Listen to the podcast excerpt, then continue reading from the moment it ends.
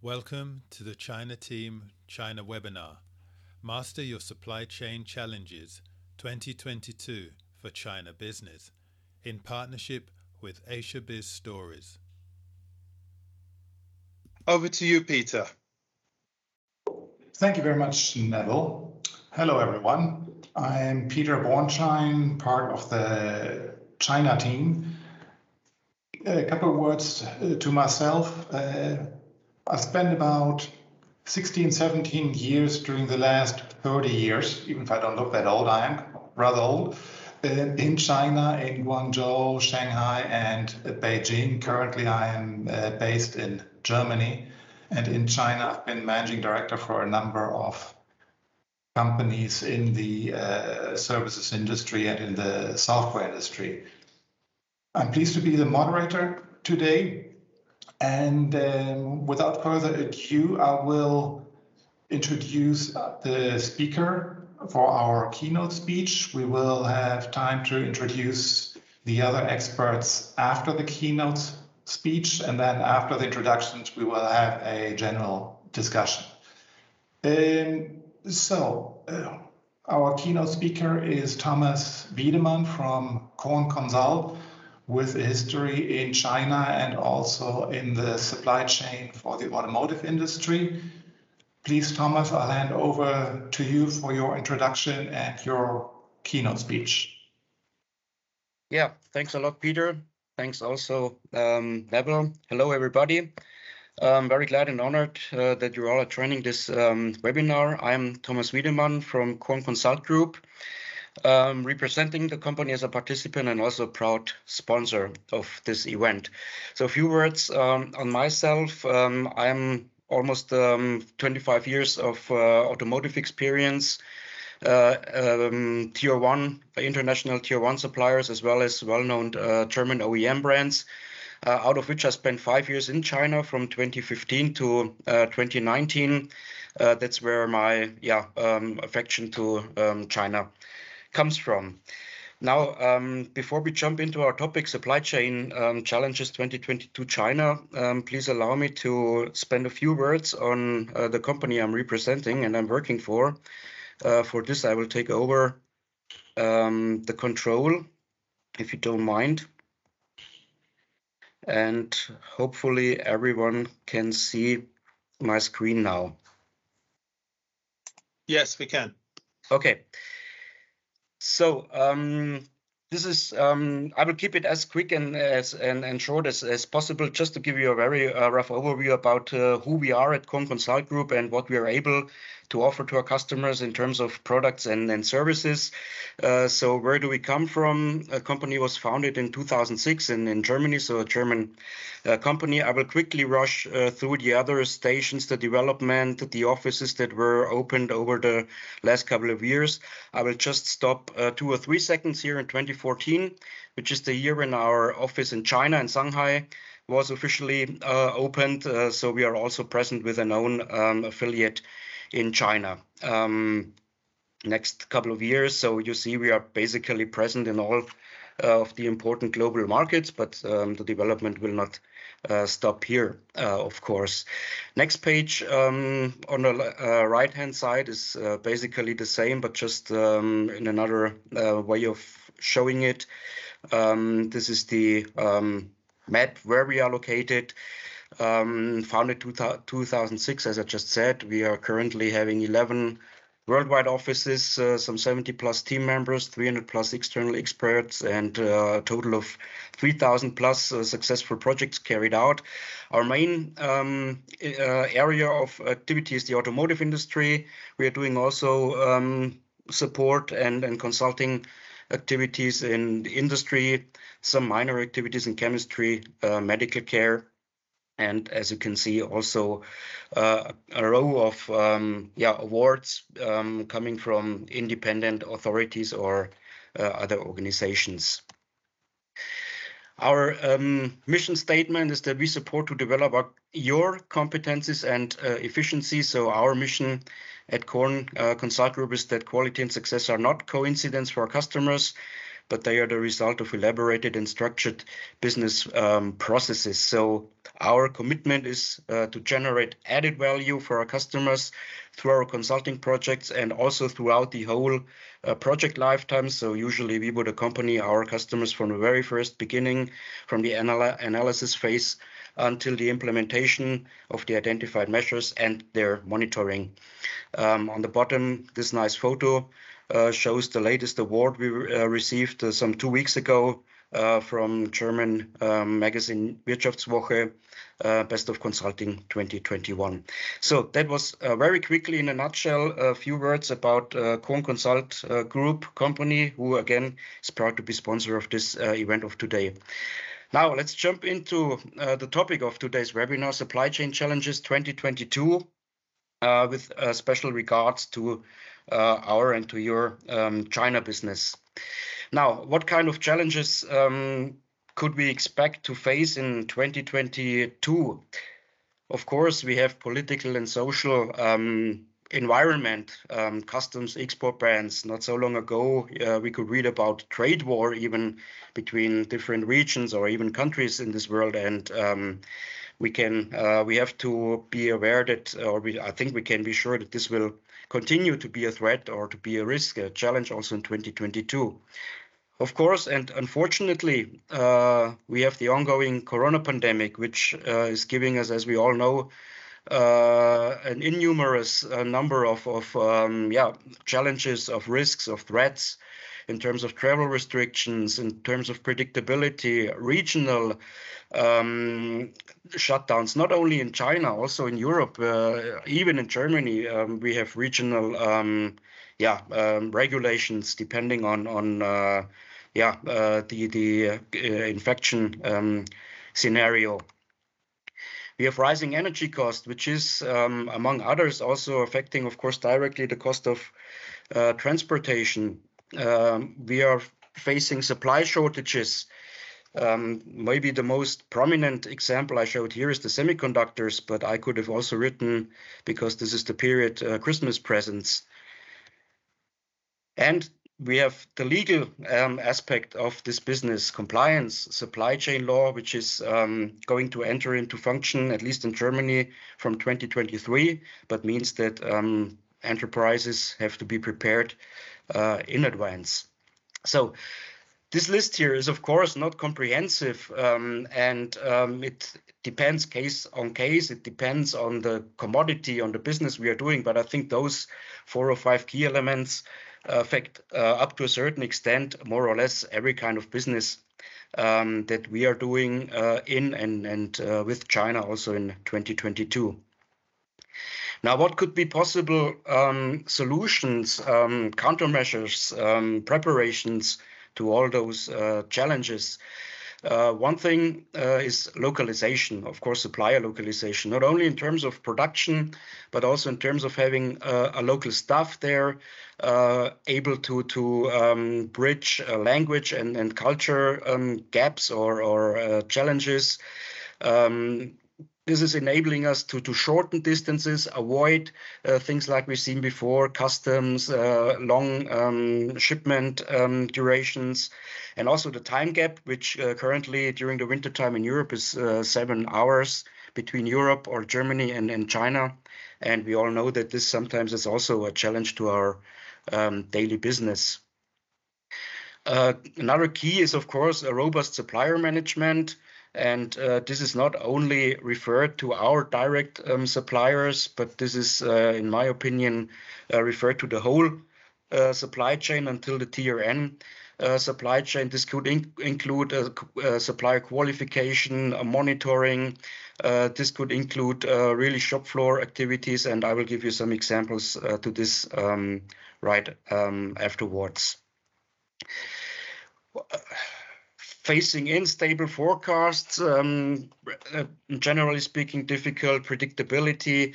Um, one tool could be long-term contracts, could also be multiple sourcing. Of course, also here, this depends on the commodity, on the business we are working in. Uh, but this is one of the uh, tools that we can uh, take out of our box in order to gain flexibility and very important, especially when it comes to um, do it, uh, do business, doing business in, in especially in China, uh, create trust between the um, business partners. Uh, rolling forecasts, of course, this is directly linked to the contracts. As um, we will see later, everything is linked somehow. So um, even though uh, I draw some single arrows here, but um, all those challenges and also the solutions uh, can be only seen as a, let me say, combined um, approach supply chain law implementation. This is also something that um, I think everyone doing business um, should be not only aware of, but should be prepared for. Uh, so I think the content um, of this supply chain law uh, is known, um, but um, I think everyone who will be subject to this law should be pre uh, prepared um, if it has not started yet uh, from from now on. So as I just told you all those um, things that are combined somehow. So that's why I tried to draw it in a different way. Uh, the content of this slide actually is the very same compared to the last two slides. So on the left-hand side, the, the, challenges, on the right-hand side, um, the solution approaches. But uh, what I wanted to show here is that it's not only one-on-one, -on -one, so one arrow from the left going to the right. Uh, it's really uh, one one thing is is um, influencing and interfering to to many other things. Uh, you can read it from left to right. You can read it from right to left. So that's why I think that the basic uh, or the maybe the the main the main challenge is to have the right balance of all those factors, which again are not comprehensive here, uh, depending on on on your business, on your uh, commodities, on your customers, on your suppliers. So the holistic approach here, I think, is um, the real challenge um, at the end. And um, now I want to um, make the bridge back to um, what we as Consult Group are able to offer um, in order to cope with those challenges, uh, in order to implement um, the right um, solutions, the right countermeasures.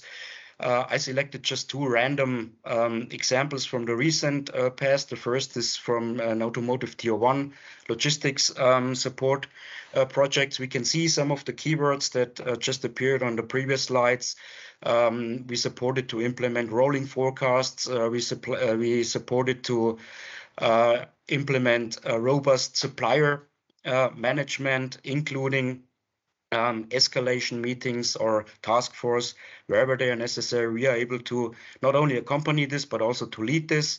And we are doing this locally in uh, with our Chinese um, organization in China, uh, which covers, of course, whole of China mainland and uh, also outside China in the Asian uh, Pacific region. And uh, as I just mentioned before, we uh, accompany our um, customers and their and our projects until the very end. So including the deliverables, we will measure them, uh, we, we, will implement them, we will measure them, and uh, we will evaluate um, the uh, result uh, at the end for our customer. The second project um, is uh, concerning quality and delivery uh, performance improvement. So again, um, a lot of the same uh, keywords, uh, delivery performance, which of course is, is uh, a part of logistics, of supply chain, reduction of scrap rate, um, safety stock level, which is also an important uh, factor when it comes to balancing, when it comes to be prepared for unstable, unpredictable uh, situations, forecasts. So here, uh, in this case, we could implement an optimized safety stock for um, selected uh, components uh, in order to gain in flexibility. Of course, this is also uh, always a balance between cost and, and, and flexibility uh, and a scrap rate that in that case was decreased from 70 to 15 um, percent. So that's uh, in a nutshell um, what I uh, prepared as a keynote for this. Um, thank you so far. Um, as Neville just mentioned, my contact data will be provided uh, also later on in case there are uh, more questions, which I, which I, of course, would be happy to um, answer to uh, you. And at that point, if there are no questions so far, then I would like to hand back to Peter again. Thank you. Yes, thank you very much, uh, Thomas, for an introduction to the topic. It is indeed a, a large area supply chain with a lot of issues. To handle as a, as a company. Um, as a next step, uh, I would like to give the chance to introduce our panelists. We have three panelists today in addition to Thomas. And the uh, yeah, I'll just take them as, as I see them on the screen here. Um, Roland Rohde, uh, who is based in Hong Kong for the German Trade and Invest Organization. Roland, do you want to say a few words about yourself? Yeah, just uh, just keep it short. Um, yes, um, I do work for Germany Trade and Invest uh, for uh, almost 20 years. Uh, we are the officially the Foreign Trade and Investment Promotion Agency of Germany. And most of my time, I write reports about uh, the Chinese market, sometimes also about the Hong Kong market, and we provide these informations uh, to German companies uh, for free. You can find really a lot of information about different industrial sectors on our uh, website www.gtai.de. Uh, well, I'm now here in Hong Kong already second time, altogether for 13 years. That's a long time, Roland. Thank you for your introduction. And we also have someone uh, from Shanghai, I believe, uh, Jan, the general manager of Yardistry. Do you want to say a few words about yourself, Jan? Yes, thanks. Uh, thanks a lot, Peter, for the for the introduction. Um, actually, I'm I'm based in Fuzhou in in Fujian province now. Um, I had been in in China since 2009, and basically worked across different industries, including medical, uh, industrial, and and consumer segments uh, for both multinational and and SME companies and um, also I, I have not left China in in the last two years. Uh, so uh, I have experienced the whole uh, COVID situation from the beginning until now, and you, you never never stop learning. So I'm very glad to be on this panel today and also exchange some views and and solutions with with the other panelists here. Thank you. Thank you, Jan, for your introduction. And last not least, we also have an experienced long-time logistics manager with us, Rolf Kupek. Rolf, do you want to say a few words, please? Thank you.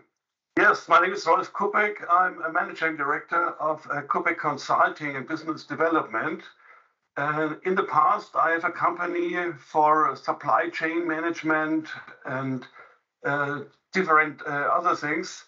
I uh, sell this company for last years, and now I help companies around the world to uh, manage their supply chain and uh, bring this uh, supply chain in the right connections to Europe and especially Germany.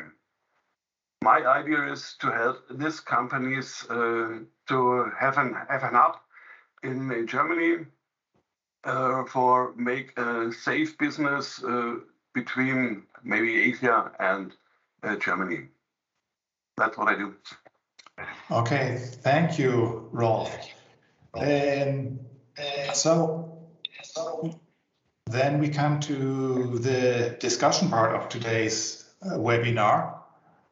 Uh, I have a few questions as a moderator, of course, to start the discussions. To, uh, with our guests, but uh, please, all the participants, feel free to ask questions. We have a chat. We'll be looking at the chat and uh, please put in your questions and then we'll direct them to our panelists.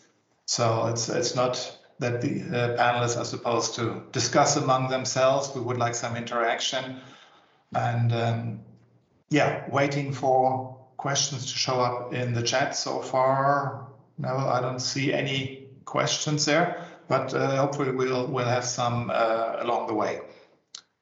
Um, yes, after the introduction by Thomas on the sort of general situation and all the, the problems there are, maybe we'll start with a bit a general question as well. Um, Okay, I hear I'm not visible. Okay, um, I'll fix that in a moment maybe. Um, Roland, uh, you are from German Trade and Invest, and then you monitor the market um, at the situation. What do you think, just as a general idea, when will normality return? Yeah, um, I'm sorry, I don't have a crystal ball with me now.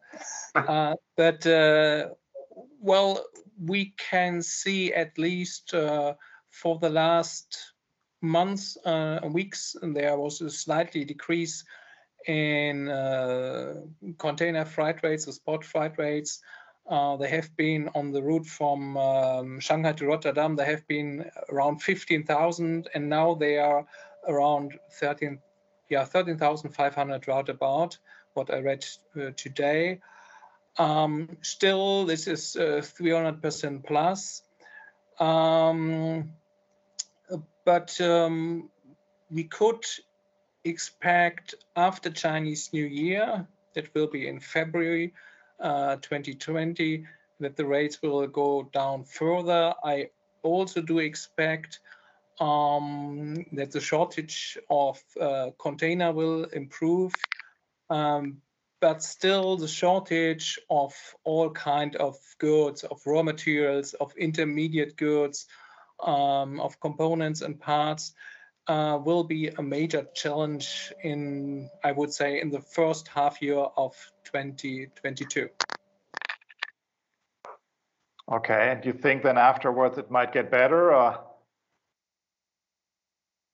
Yes, um, that it's not for sure, but I think the problems are quite well known the container shortage is now a phenomenon. It's one already one year. So the producers um, of, of containers they increase, increased capacity, the output increased. So there's really some hope that the shortage of, of uh, containers um, yeah, will improve. And just let's not forget what's what's normal. Um, we have in the logistics sector, we have very, very low uh, freight rates for almost yeah 10 years the big shipping companies uh, didn't make any any big profit for 10 years. So now it's their time to earn some money uh, and also to invest, to invest in new ships and so on. And definitely um, there will be a, a, new cycle and then the freight rates will go down again. Okay, so that's that's a bit promising, Maybe promising for later on then hopefully. Yeah. Uh, I'm sorry uh, myself, I had some technical difficulties here, but just as in supply chain, also in seminars and webinars, you have a plan B. So I'm, I'm on my mobile phone here and it'll be, should be working fine now. In the uh, run up to the webinar, Jan, we've been uh, speaking a little bit uh, about your own company and issues you have. Do you want to share some of the issues that you have and, and how you deal with them? Yes, yes, absolutely. Um, I also think during uh, Thomas' presentation just now, when when he shared, okay, what what are the current current issues and also possible solutions uh, from from a China supply chain perspective, um, it was for me like ticking off a list in, in my mind. So so basically all all the issues mentioned uh, we have we have encountered uh, in in the past uh, ne- nearly two years, and uh, I think what what I found is that most most of the challenges they they somehow come come in waves. So you have an issue popping up. It, it's persisting for, for a couple of weeks and then it, it may calm down again. Um, one example for that would be the local uh, local COVID uh, infections or local local COVID clusters. So basically, um, as as many of you may know, China is is very strict with with protecting their their own borders. So anybody who wanted to come into the country, uh, and I know that uh, Xiaolong has has done that for a few times, uh, will be quarantined for for basically three weeks. And there are also very very strict measures within the country. Um, our our most recent case, um, there was uh, news on on Monday this week that one one single COVID case had been discovered in in Ningbo in in Zhejiang province. And once we heard the news, um, we immediately contacted uh, one of our suppliers there uh, to try and ship every component they still had in the warehouse out to us immediately but it was already too late. So now the, the entire district there is, is under lockdown. Um, nobody is allowed into the factories, no, no trucks in and out. And we know that this is going to take three to four weeks at least to be normalized. There are going to be up to seven rounds of, of testing. And if everything is under control, the, the restrictions will be released. But until then, we need different sources and that's that's also one one of the learnings um, we've we've had since uh, since the beginning of 2020 that even within a, a, sourcing market such as China, it is very important to diversify. So basically, uh, for for key components and areas where you can only keep limited inventory, it, it would be advisable as far as possible to have different sources so in, in our case, we, we switch to another supplier right away, and we can keep our production according to the plan until until Chinese New Year. Um, another another thing um, that had been uh, affecting us was the the whole uh, energy shortage, electricity rationing. Um, that that had come up um, earlier this year very local in, in Guangdong province already. Uh, then it, it disappeared again after the summer. Nobody was, was really talking about it anymore um, until it hit again in, in September and October. And uh, this, this again didn't have a, a direct impact on our operations, but on the upstream raw material suppliers of our suppliers and as as a result, um, lead times for for certain components have have increased, and we we had to adjust our our planning horizon. Um, but since since we have already been in in that routine, basically you you cannot expect anything, and if if circumstances change, uh, you have to change your ways. So we we have been able to adapt again, and now just hope hope for the best, uh, but plan for the worst and see what's what's coming next. Yeah, that's always a, a good comment.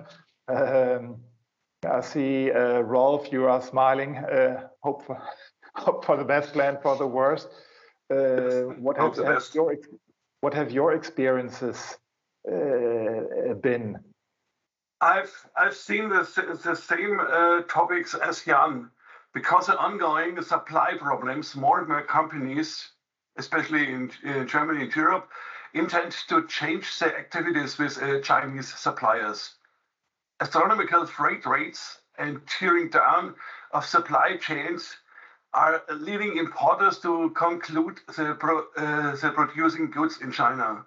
And shipping them to Europe is simply too expensive now because the container price often exceeds the value of the goods. That's the point. Uh, and I, I'm not sure that uh, Roland are right. Uh, that uh, freight rate uh, going down in uh, the next half year. Maybe we have the next two years high freight rates. That's also possible.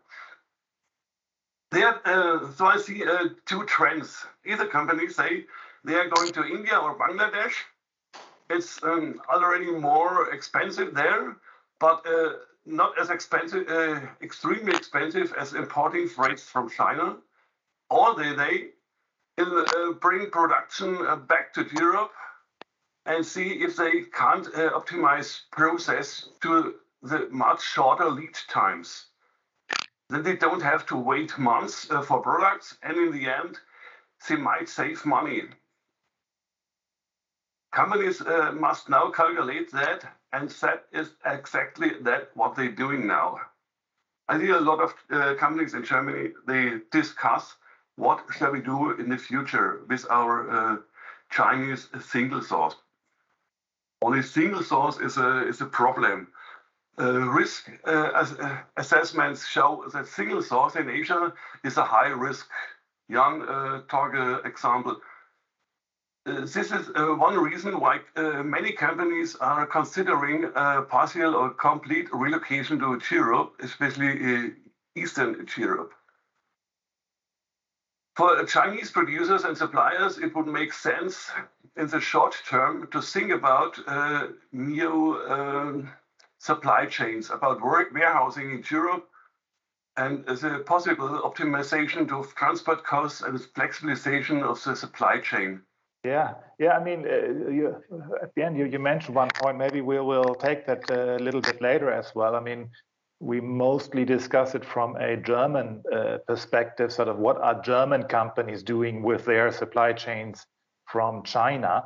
Um, but I mean, there is also uh, Chinese companies uh, going to to Germany, and and we do have some uh, Chinese uh, people in our webinar as well. I mean, uh, it it goes both ways um, how to how to handle that. I, I think that's both ways because uh, it's a partnership and the partners have to handle the supply chain. Um, so uh, one of the way is uh, new uh, new stocks in the in the supply chain. Maybe stocks in China. That was a, a the way in the past have uh, uh, stocks assemble it, uh, make uh, quality uh, insurance and, and everything in, in China, and then bring the goods to Europe and now maybe the, maybe the way bring the goods to Germany, stock it here. And uh, yes, we change the supply chain. There's the one point, and the other point is um, save uh, the supply chains with more partners, with second sources, and so on. Yeah, I mean that is of course uh, all driving up costs. If you need to find new suppliers, if you have higher stock levels that's right. Thomas, That's right. But you have more uh, safety in the in the chain. You have more more safety, which is at the end of the day is, is more important, of course. I mean. Thomas, from from your experience and also from your your clients at Korn Consult, uh, what Rolf mentioned, the the um, changing of the sourcing location from uh, China to other places in uh, Asia, or even bringing back production to to uh, Europe uh, do you see the same trend there? Is this really a big trend, or is this sort of um, some companies only? Uh, it's a trend, yeah. Also in the automotive industry where we are operating, and and uh, where also my um, let me say previous experience lies. Uh, there are, um, of course, evaluations um, in that going in that direction. Um, but um, to be honest, I don't know up to which extent this will be successful because uh, here we are talking about uh, technically very uh, demanding products, uh, tailor-made uh, products, which you cannot just buy um, everywhere. Um, so um, I think this was already mentioned. We are not just uh, talking about, uh, at least in the field where I come from, we are not just talking about buying a certain product from a certain location. Uh, we are uh, we are talking about uh, the whole, let me say, life cycle, including the development of the part. Um, so um, there are, I know that there are. Um, um, evaluations towards Vietnam, Malaysia, um, Thailand. Um, but um, yeah, as I just said, I'm not uh, sure up to which extent um, this will be successful. India, of course, not to not to uh, forget. And um, coming back to automotive industry is very settled right now. I think in China. And um, at least from my experience, most of the suppliers are also um, Western suppliers, European suppliers, German suppliers with their affiliates, with their uh, local um, productions in China. Uh, so these are grown, yeah, relationships grown over years and decades. Uh, but yes, uh, there are trends, but um, I'm not sure whether or not this will be really going into or transforming into a big trend in, in, in terms of out of China um, to somewhere else in Southeast Asia. Um, also here, um, the same that um, Roland, I think, uh, just said. I also don't have a crystal ball. Uh, there are um, activities in that direction, but um, in this in this area, it is not so easy because it's also yeah including a certain expertise in development in designing uh, those kind of products, um, which yeah you cannot find um, everywhere, and it takes. Uh, I think also this was mentioned.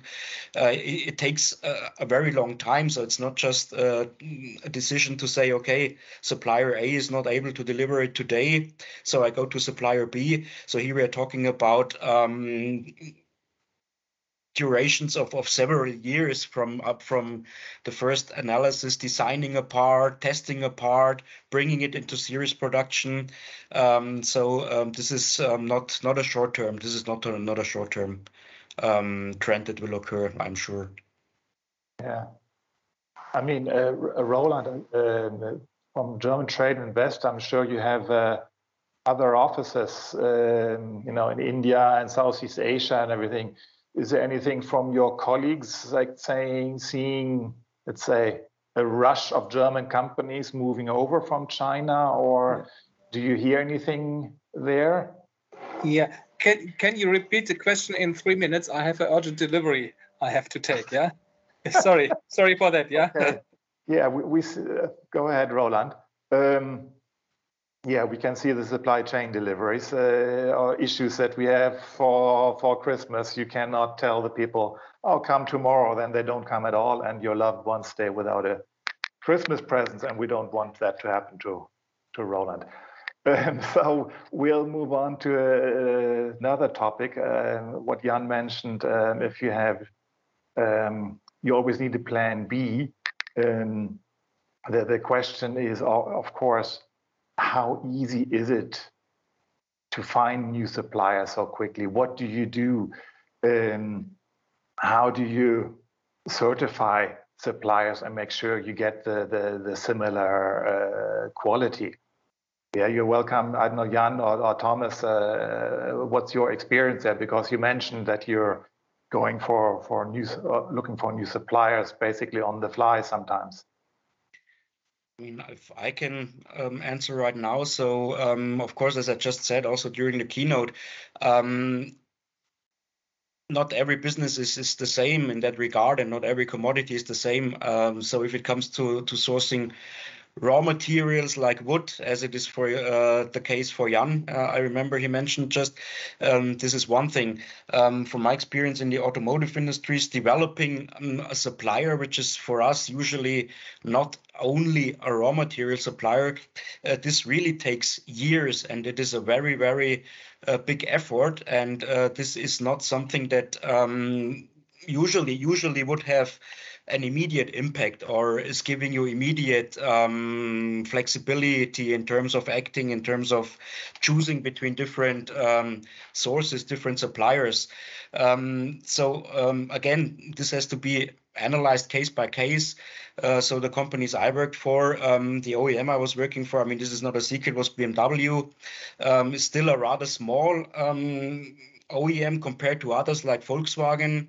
Uh, Volkswagen, for example, we know that they are able due to the sheer volumes they are able to to um, nominate to do some uh, kind of build to print uh, business, um, which BMW usually uh, is not able to do uh, simply for, for the number of uh, parts, for the quantities, for the volumes uh, they have. So if it comes here to a, a real supplier development, and, and, this is something that I also know from my uh, past experience, this is really a process that takes um, many years. So we are talking about at least four or five years.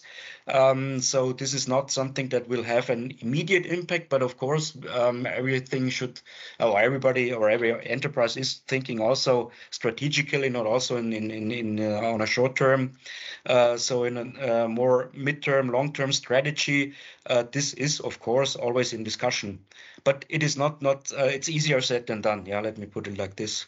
So Jan, how how did you manage? You know, you, you said okay, your Corona because of Corona, one of your suppliers was shut down, and then you said, "Oh, okay, I'll take another one." Sounded so easy.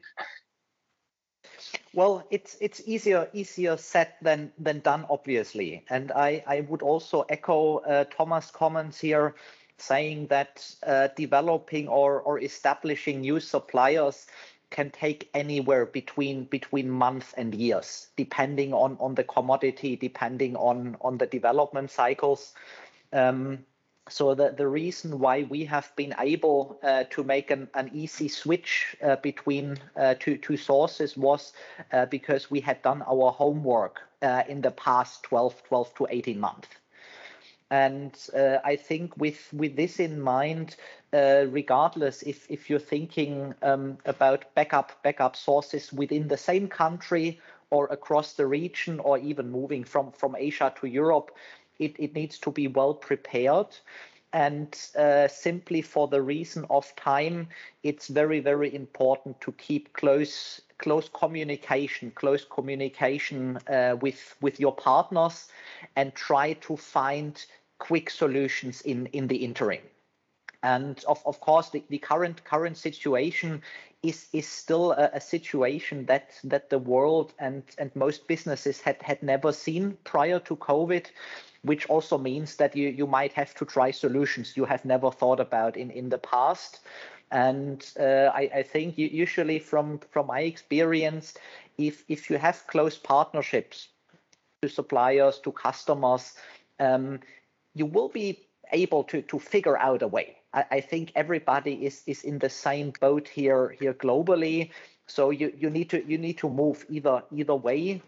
And um, there is there is that that famous famous triangle between cost, uh, time, and quality, and of, of course you, you can't you can't have everything at, at the same time, uh, even more in, in the current times.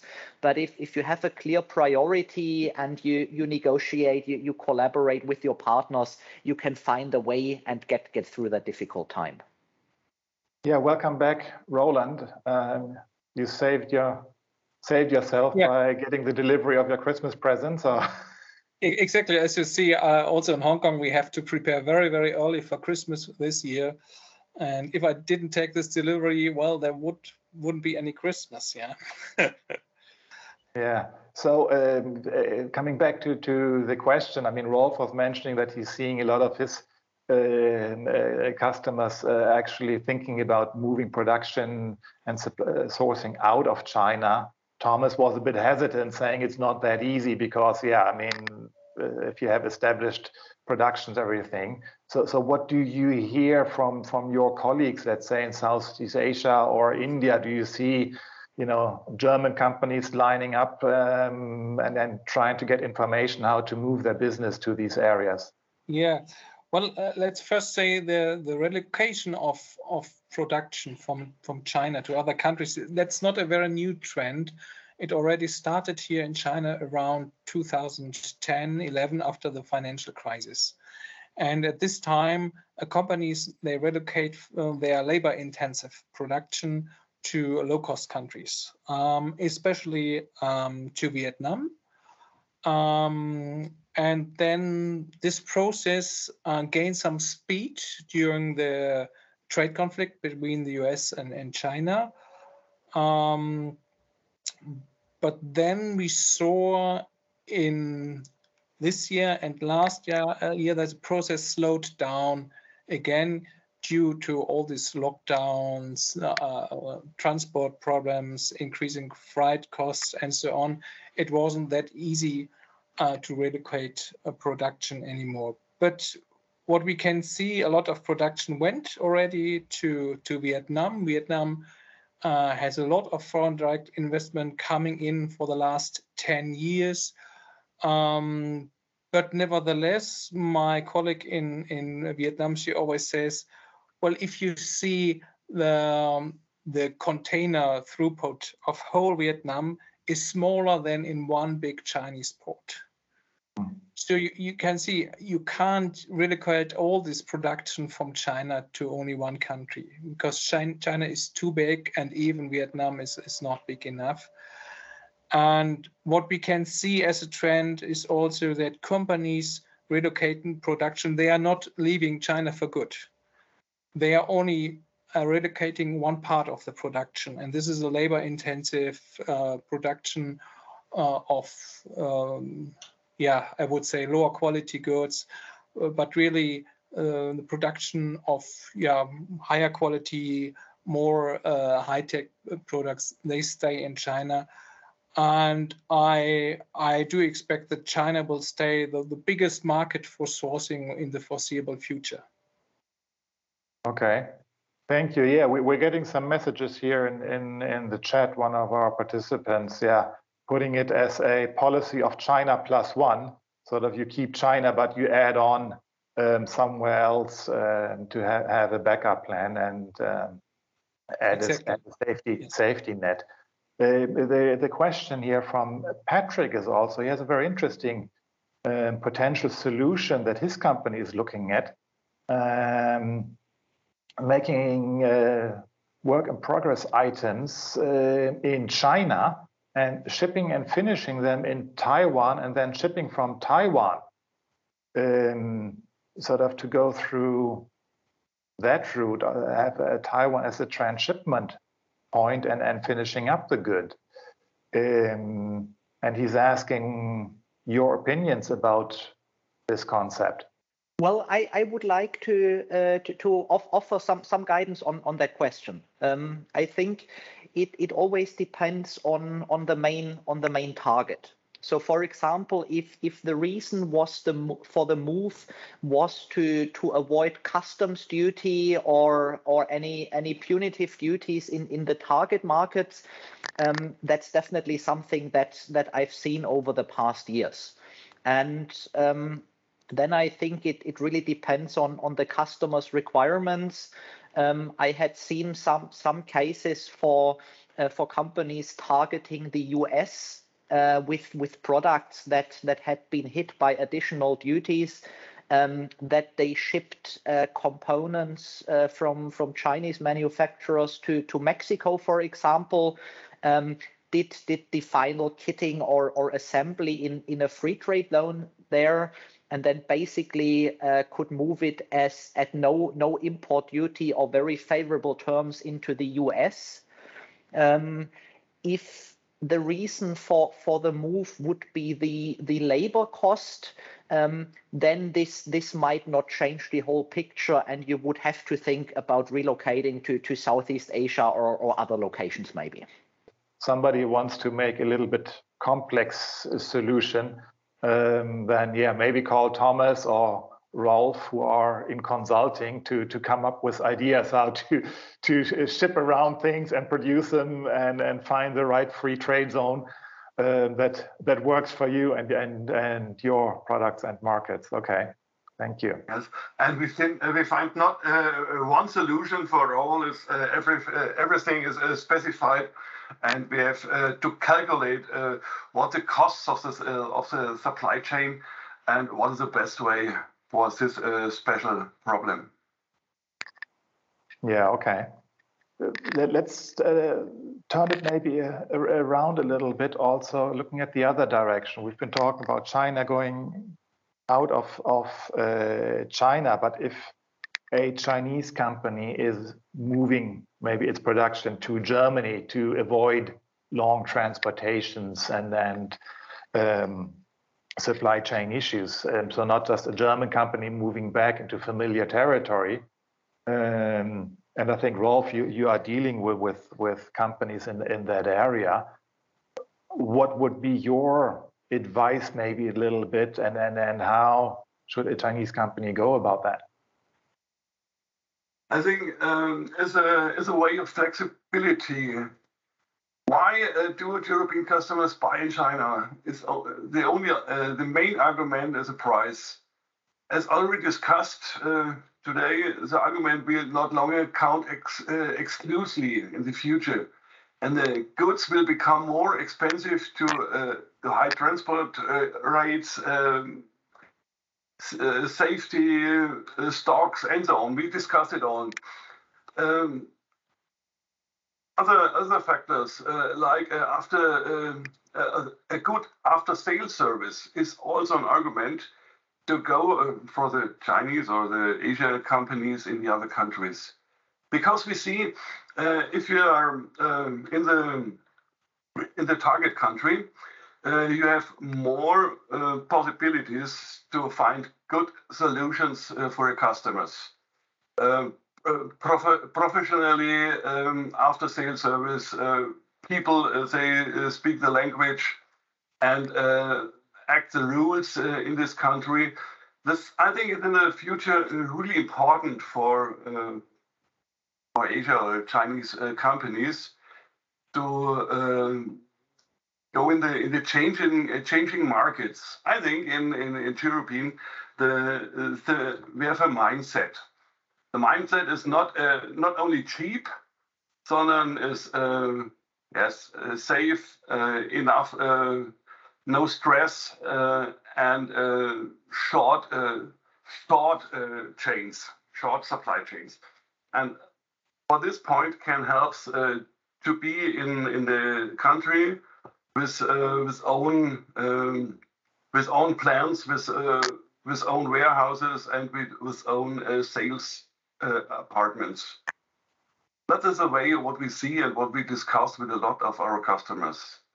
They, uh, they said it uh, would be uh, really helpful if we have the partners here in Europe. I think that the important point that we have to discuss in the in the next future with a lot of companies. Because what are the competitors? The competitors are uh, sitting in Eastern Europe. See, nearly uh, um, on the customers, they have a, a, lot of people, they speak German language and so on. And so we have uh, the gap uh, between uh, Eastern Europe companies uh, and Asia companies. And for the Asia companies, I think this is important. How can we switch this gap? thank you, thank you, Rolf.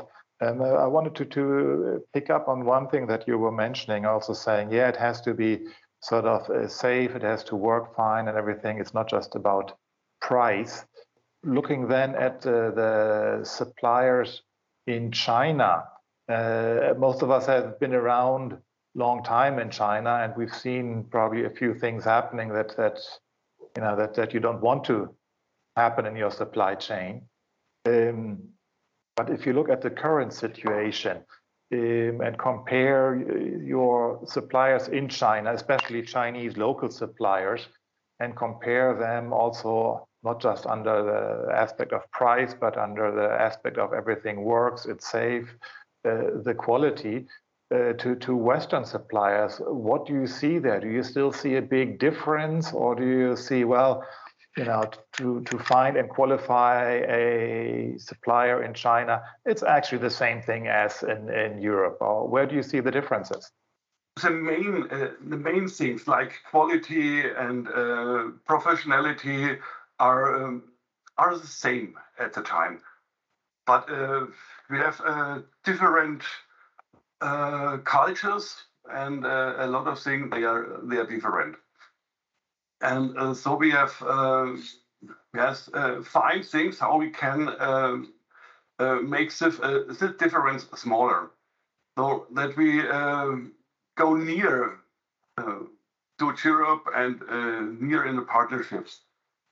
For, for me, a very important point is uh, to change the partnerships uh, in Richtung cooperations uh, or takeovers or everything that we have to discuss so that we have um, shorter uh, and uh, directly contacts to the customers and work in the in the same boat, uh, row in the row in the same boat. It's uh, not not only uh, uh, a point between a supplier and customers is a, is a really partnership in the future, a strategical partnership. Yeah, and any more comments from the panel about comparing Chinese and then Western suppliers there? Yeah, maybe if I can add on what um, Rolf just said, um, I'm again not I'm, I'm, not talking about uh, let me say consumer goods, uh, something like this, which is completely different from industry or yeah automotive where I uh, do come from. But uh, I can uh, also confirm what, what Rolf said. So typically Chinese approach, at least from my uh, humble experience, is that they would uh, rather try to uh, do mergers, acquisitions. Um, so they mm, their approach is not necessarily in the first step to build up from scratch their own infrastructure, including a production in Europe. Uh, taking also their people from from from China to Europe, but just to um, not just uh, their approaches to doing yeah merger acquisition, just buy a German, a European company, tie up with them, whether it's uh, a complete um, acquisition, whether it's a merger, a joint venture, whatever. Uh, so this is what I uh, could see from my approach, and I also can totally agree on on what uh, Rolf said. Basically, in terms of um, capability, in terms of skills, there is not not so much difference. Uh, but I also see the main difference in um, in cultural um, business culture differences. I mean, of course, the one is not better than the other, and the other is not worse uh, than than uh, the one. It's just uh, different. Um, language is still a challenge. Um, I also um, um, experienced uh, a challenge that can be could be overcome, of course. Um, but um, I can I can yeah underline what or I can I can confirm what what uh, Rolf just said. This um, there's a usually a different business culture, different mindset. Um, so um, um, just one example from from my previous experience. This was also the the the the tentative to bring a Chinese supplier to the European market, so into into European and especially into German uh, OEMs. Um, and uh, the expectations in term of uh, in terms of duration. So how long does this take? Was really really um, very different. I don't want to say it was incompatible, but the ideas were, were really um, very far away. And and and this I think is the the main challenge to get this this mindset yeah? But again what we just um, mentioned in in in in, in uh, several at several points uh, this is not a one way direction. It's always going in both directions. So uh, also uh, in Europe and Germany, we have to think about maybe changing, adapting our processes, maybe getting more agile, uh, qu- uh, quicker than what we uh, used to be. So uh, it can never be seen, or it must never be seen only in one direction. That would be complete, uh, completely, the complete wrong, completely wrong approach. Jan, any more comments, or you you look like you want to? Yes, I, I mean just just adding on to what what Rolf and and Thomas just said um, I, I, think in in the end, um, both the the Western world and the and the Chinese world have have their their cultural differences, but when when you're talking about about quality, um, I, I feel that the the Chinese supplier landscape has has become very very mature and and stable in in the recent years. And the, the key to, to really benefit from that also in, in uncertain times like we're facing right now, it, it's really to, to keep up a close a close communication. Um, part of that could could be done remotely as well with with video calls or, or phone calls. But if if you have people on the ground and you can also spend spend half a day at, at your supplier's factory or even accompany them to go to their upstream raw material suppliers to understand what's the situation there what are the challenges and just just to put your heads together to to find solutions uh, then i think it's it's still possible to to maintain or even increase the quality uh, no, no matter what what the external challenges are. Yeah. We, we're getting some more in, in the chat here. I know thomas can you read see the chat? I just uh, saw a message popping up but then it disappeared again, so I had no chance to read it really. Oh, okay, then, then because this question is is uh, for you, it's a bit uh, longer, but I'll um, yeah, I'll just maybe just just read it from from Patrick, who is also working for a consulting company for supply chain, which pairs long-term factories in China with the customers, and he's saying with the tariffs added on by Corona issues um, some of his American customers are looking to vertically integrate the services by reshoring production since the global supply chain has been unstable. Um, so that's that's why we came up with a transshipment idea. Um, and he's asking, in, in what ways are your consulting companies, your consulting company, adapting to stay competitive? Um, I'm not sure whether I got uh, completely the, the, the question. Um, but um, basically, um, so um, I don't know if this is replying to the question. Uh, so um, before, and, and we were talking about localization, this is also applying to our uh, company, of course. So uh, we try to be present wherever our customers are present uh, in order to be there on site, in order to have their local staff, in order to be able to react uh, very quickly, to be very quickly on site. And um, for this, we are constantly monitoring, of course, also the movements in, in the market uh, where our customers move. Um, generally speaking, in, in, in, in our business or in the business where our customers, our target customers, are um, working, we are um, talking more and more, and this is already a reality about a global business.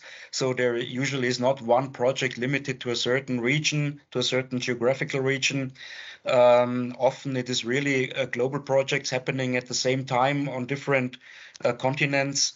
And uh, this is the way how we um, are, let me say, not reacting, but but actually uh, preactively preparing to this uh, in order to be present also where our uh, customers are uh, present. I'm not, not sure whether this is replying to the question. Yeah, Patrick, you can uh, mention if it was not or come up with a, another question. Uh, feel free. Also mention here uh, Corona and, and COVID before moving on to a, another topic I have here. Uh, yes, it did answer your question. Very good. Thank you. Thank you very much. Um, happy. um, uh, before we uh, move on to to a more more uh, specific topic again, I would like to open up the crystal ball just for for a short statement from everybody.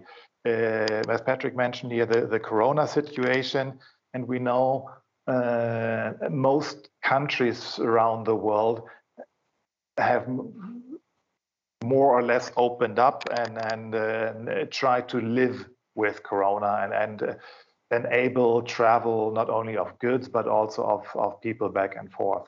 China is one of the few countries with a, a zero COVID approach. Um, and speculation, of course, is, and then this also affects supply chain. Well, will they also open up and go to the live with COVID once there is a, uh, let's say, locally made um, vaccination, or will China stay closed off to travel and, and people movement for for longer. Yeah, I know there's no definite answer, but um, you have different sources and ideas. Uh, can you share what is your idea on this crystal ball question, Roland? Yeah, yeah, maybe. I I think first we have to consider that uh, the zero COVID strategy in China means really zero COVID, as Jan said before. If there's one case, there are already lockdowns. They close the airports, they close, close container ports, they cancel flights. And um, there's no indication that uh, China will change this uh, policy in, in the next month or even one to two years uh, to come. And um, and the Delta variant is already a big game changer for the zero COVID policy. Uh, you can't control the Delta uh, variant, and uh, when the Omicron comes, it's even perhaps it's even more difficult to control it. So that means there will be local outbreaks um, in the whole year of uh, 2022, and um, so China will react in these old ways again and again but this also means the border stay close. Um, China has nothing big to to gain from opening the the border, but they have to to lose a lot. And um, don't forget, Chinese people they are vaccinated with Chinese vaccine. Chinese vaccines uh, efficacy rate is not very high, not as BioNTech or Moderna, and that means um, opening of the border means um, COVID is coming back. And I guess Beijing also uh, they watched really very carefully what happened in other, uh, other countries. We have seen it in Singapore. Uh, Singapore had a uh, vaccination rate of 85% only with BioNTech and Moderna. nevertheless, they had in, in November, they have infection rates about two to 3,000 people per day. So um, if you calculate this for China, for the population of China, that means you have half a million up to 1 million infections per day. And this is not sustainable. China can't accept this. Even one case is too much. Even 100 per day is, is too much. Um, uh, the healthcare system is, is, system is not as advanced in Singapore. So my guess is China will keep the doors closed in the next year, 2022 in 2023, there will be some very minor liberalizations for business travelers. Perhaps business travelers could come in 2023, but still have uh, to undergo a quarantine for two weeks or so. And when we are talking about quarantine-free travel, we are talking about 2024. So in the end, I guess China China's borders stay closed for another two years. Okay. Any any different opinions on that, or you basically everybody sort of has agrees on that? Yes, if, if I may add, I mean personally, I I have been hoping uh, for some some relaxations um, towards the, the second half of, of next year, um, but I I start to feel now that, that this may be too too optimistic um, simply for two reasons. Um, the first reason being that that the the new new variants of of the COVID virus, uh, namely Delta and and Omicron, are are changing the game, and the whole speed of uh, improving and then rolling out the the vaccinations cannot cannot keep up with that. And uh, the second point, as as Roland just mentioned, uh, from from a Chinese perspective, there is there is nothing to win, there is nothing to gain, and uh, the risk of of having major outbreaks or or other issues due to a too relaxed or or too fast opening um, are, are simply exceeding the gains. That, that's why I, I also think that that things will will still be kept very very very uh, restricted and no no risk will be taken.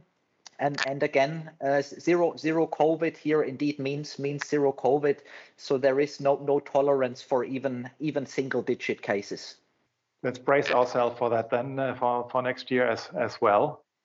I have, I have one more topic here that uh, we also mentioned in our uh, uh, agenda, um, which we haven't talked much about yet. And it's, it's a topic actually that you could do your own webinar on, which which might uh, actually happen in uh, 2022.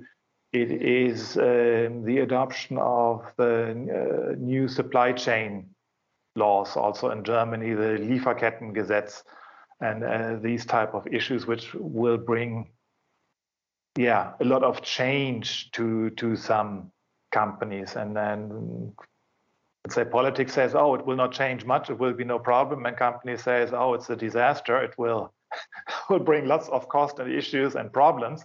And um, the question is, where is the truth on that? Um, I know we're not lawyers here, but I mean we're people in the supply chain business. Um, what, what is your take on that situation? Yeah, maybe if I can um, open the discussion here. So um, my personal opinion is, um, and again, as a personal opinion, it's it's good that something like this is existing or will exist. Um, I'm not judging the content, so you can always discuss about that. Um, but what I also said during the keynote is that it's important to get prepared to it. Um, not just to wait until it comes into function and then to react, but uh, to to actively um, prepare for it and not to see it as a as a as a challenge, as, as a risk, as a threat, uh, but to see it as an opportunity. Because of course, in, the first approach, you could say, "Oh no, I have to change my suppliers because maybe some of them uh, are not uh, really compliant to what is now." Uh, requested by uh, the supply chain law, um, but but really to see it as as as an opportunity to review uh, your own um, supply chain, the whole supply chain, and um, yeah, also to to um, reply, let me say, to I call it a responsibility, not only in terms of, of our business, uh, in terms of profitability, uh, but really also in terms of, of social responsibility. So um, that is again personal opinion. Yeah. Anybody else uh, being For me, affected by it? I I think Jan, you're not affected that much by it because your market is North America. Oh, Rolf, sorry. Go ahead. Yes. Uh, for me, the uh, the critical point are um, small and medium-sized companies, because I think for big uh, for big companies it's possible uh, to follow this new rules. Um, I see uh, a lot of things uh, with the big companies. They go to the to their uh, suppliers, uh, the small and medium-sized companies, and um, ask them, uh, show me uh, your Lieferkettengesetz, how you how you save uh, the new rules. For the small and medium-sized companies, is uh, not possible to bring this information, and that's for me the critical point. Yeah, so it's it's mainly an issue for for small companies, which is I think the majority of our participants uh, here. There is a question going up from William. Um, Yes. Yes, William, welcome. Please ask your ask your question, or maybe quickly say uh, which company you're coming from as well, so we know what's I- your background. I, I, uh, now uh, I'm working uh, based in Ningbo, mainland China, as the, the, world uh, biggest seaport uh, for the for the big uh, you know commodities, and the world top uh, three uh, number three port for the containers and Ningbo is uh, south to Shanghai, very close to Shanghai. My, my company is called NBLQ. And so actually, I, I, uh, I'm very interested in listening uh, what all of your uh, gentlemen talk about, discuss and talk to about the supplier chain and all your opinions. And uh, uh, based on the current situation of the COVID-19, about the forecast opinions, uh, your comments. Yeah, very interesting, very interesting. So actually, yeah, just a couple two days ag- uh, uh, uh, ago, so the, there is one district in uh, Ningbo municipal city, uh, is, which is locked down, 100% locked down because of the, uh, you know, uh, some positive cases detected, and so far a little bit developing, but yeah, the local government authority Ningbo uh, take very fast, very determined uh, actions, measures to control. So this is uh, the, the, the, the strong view of China government authority and very powerful, uh, very powerful. So my question, my question for you all gentlemen is, so uh, uh, do you think uh, in terms of the global supplier chain, uh, uh, you know, the, the transform, uh, uh, which is much related to mainland China, uh, to the other South, other Asian countries, Asian supplier chain like Vietnam, like Malaysia, like India. Do you think so? Lots of suppliers, particularly for the automotive industry, will move uh, to that areas uh, uh, most probably, and uh, uh, from the Plan B supplier consideration or from the lower, much lower cost consideration. Yeah, so I'm a local Chinese. I have my personal opinion, but I will I would like to really listen to more uh, about this uh, from by by really good chance of this uh, webinar. You, you understand my question? Uh, uh, Yes, clear or not? Yes, William, thank you uh, for, for your for your question. I think it's a good question. Um, not sure if you joined from the beginning. We discussed this question a little bit um, at the beginning of the, the webinar. Um, no, not not. I, I joined in in the midway of the webinar. Ah. Sorry.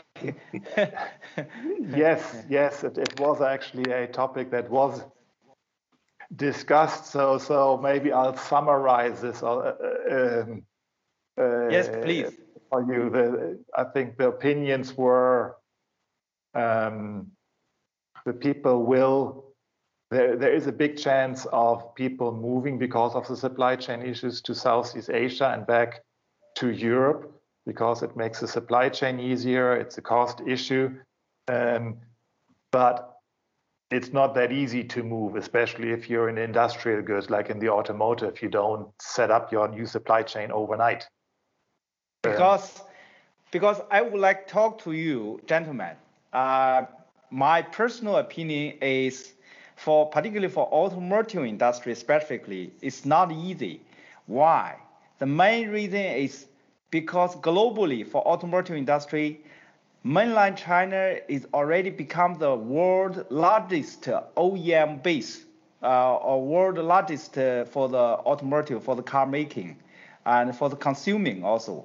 So uh, if if you buy the uh, buy the things uh, from tier one or tier two uh, from uh, outside China, uh, you know, and move to mainland China, so lots of logistic cost and also, uh, you know,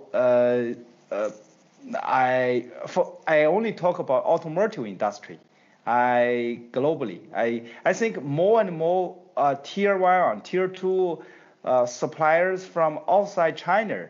They like they must uh, or uh, from top management decision uh, set up their footprint or affiliate or branch uh, office at least or even the manufacturer workshop here in local China to meet the requirement the the the you know the safe supply to mainland China OEM customer requirement this is my personal opinion. Thank you. Yeah. Danke. May, may I answer? Thank you. Uh, William, may I answer your question? Thank um, you. Yeah, please. Peter. Yeah, because we from Germany Trade Invest, we did uh, analysis of, uh, yeah, analysis of, of this relocation process. So which um, industrial sectors are relocating from China uh, especially to Vietnam and Malaysia. And we found out it's mostly it's uh, the classical labor-intensive industries. Um, it's textile, it's furniture, it's some electronic industry. But as you said, in in the automotive part industry, as you said, China is the biggest automotive market. So there's not really a big reason to leave China. Yeah, thank you. We share the same. Thank you very much. Danke. Uh, genau. Das glaube ich auch. Thank you. That that's a very good sort of almost closing mark here that the panelists and the participants agree and have the same opinions. Very, but, very well. Yes. Um, yes. Maybe um, then, yeah, we're coming to to a close in in uh, in a few minutes. Thank you for your question, William. And um, as a last topic, um, we have only three, four minutes left. I would like every panelist, Roland, Thomas, Jan, and, and Rolf, to make your closing remarks, one, two sentences. What are the key issues that you see going forward? Um, what what will will be the, the main things? And looking at the time, if you can keep it brief. Yeah, then maybe I will start start off. So first of all, um, thanks again uh, for having the possibility to share our opinions, experiences, and and thoughts about this very interesting topic with uh, all of you. Um, as a takeaway for me, I think um, basically uh, I think everybody's facing the same um, difficulties uh, depending again on case by case, commodity, um, industry, uh, business, uh, and so on, as we just found out. Um, for me personally, I think the biggest um, th challenge will continue to be the, the, the COVID restrictions. Um, this is affecting also me personally because uh, I should have been uh, or I should be in China right now already uh, for some time, which is not the case for uh, exactly this reason. Um, and um, besides my own um, um, situation, I think this will be the main challenge. Um, hopefully, only in 2022, but actually, as we found out, nobody really knows. So, thanks again to everybody who participated and who uh, contributed to preparing uh, and make this webinar happen. Jan, Roland, closing remarks. Rolf, Jan, go ahead. Yeah, then uh, I would I would go next. So also thanks thanks a lot for having me. And uh, I believe looking into into next year, uh, 2022, um, the the key challenges that that we see um, will be around uh, in inventory and and cost. So at at the end of the day, in in the past one one and a half years, uh, the focus, um, at least for, for the companies I have been with and talked to, was really on on securing supply. So making sure there is there is product, there are parts in in the pipeline, but at the end of the day, this has resulted in in a significant increase in inventories from raw material to, to finished goods simply due to uncertainty and also the, the increased lead times plus uh, added cost uh, due to rising raw material prices, the container rates, and so on. And this this will be, uh, I feel, a, a challenge and a target for, for most companies to to somehow manage that and bring bring that down to a more more reasonable level again. Okay, thank you, Jan. Rolf? Okay. Uh, I'm convinced that uh, relationships and supply chains in the near future will be changed. Uh, let's start the discussion. How can we um, make this changing on the right way for both partners or for all partners? Yes, and um, I think we have from the view of the customers think new um, new ways. Let's find it, let's start the discussion. Thank you, Roland. The last word is with you yeah, perhaps uh, at the end, what, what, what can we advise? Um, I would say just prepared. The situations will will continue to, to be difficult. Um, freight rates will stay high even if they decrease a little. Um, travel restrictions won't ease to China. So just prepare for the yeah for the future.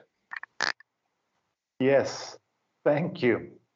Yeah, thank you very much to Roland, Rolf, Jan, Thomas, to our panelists uh, for the discussion. And also thank you to all the participants and for the, the questions that were coming up. It was a pleasure. I hope you're taking something with you. Um, I think, uh, Neville, you will also show the, the QR codes of the people, or you will um, there you have them. So if you want to be in contact with with someone, um, feel free to uh, contact all of us through WeChat or LinkedIn, or just uh, send an email um, to China team, and we'll put you in in touch with the people. And um, Neville, do you want to add on something? Yes, Peter, thanks. Yes, and uh, um, thanks for moderating. Okay, thank, thanks for moderating the discussion, and a special thanks to the panelists for sharing uh, your knowledge, opinions, and information, and your experience. Uh, as Peter mentioned before, please scan the QR codes to remain connected with the panelists on LinkedIn or WeChat. Uh, I think in, in Roland's case, um, you, he can be contacted through the German Trade and Event, Trade and Invest, GTAI website. Is that right, Roland? Yep.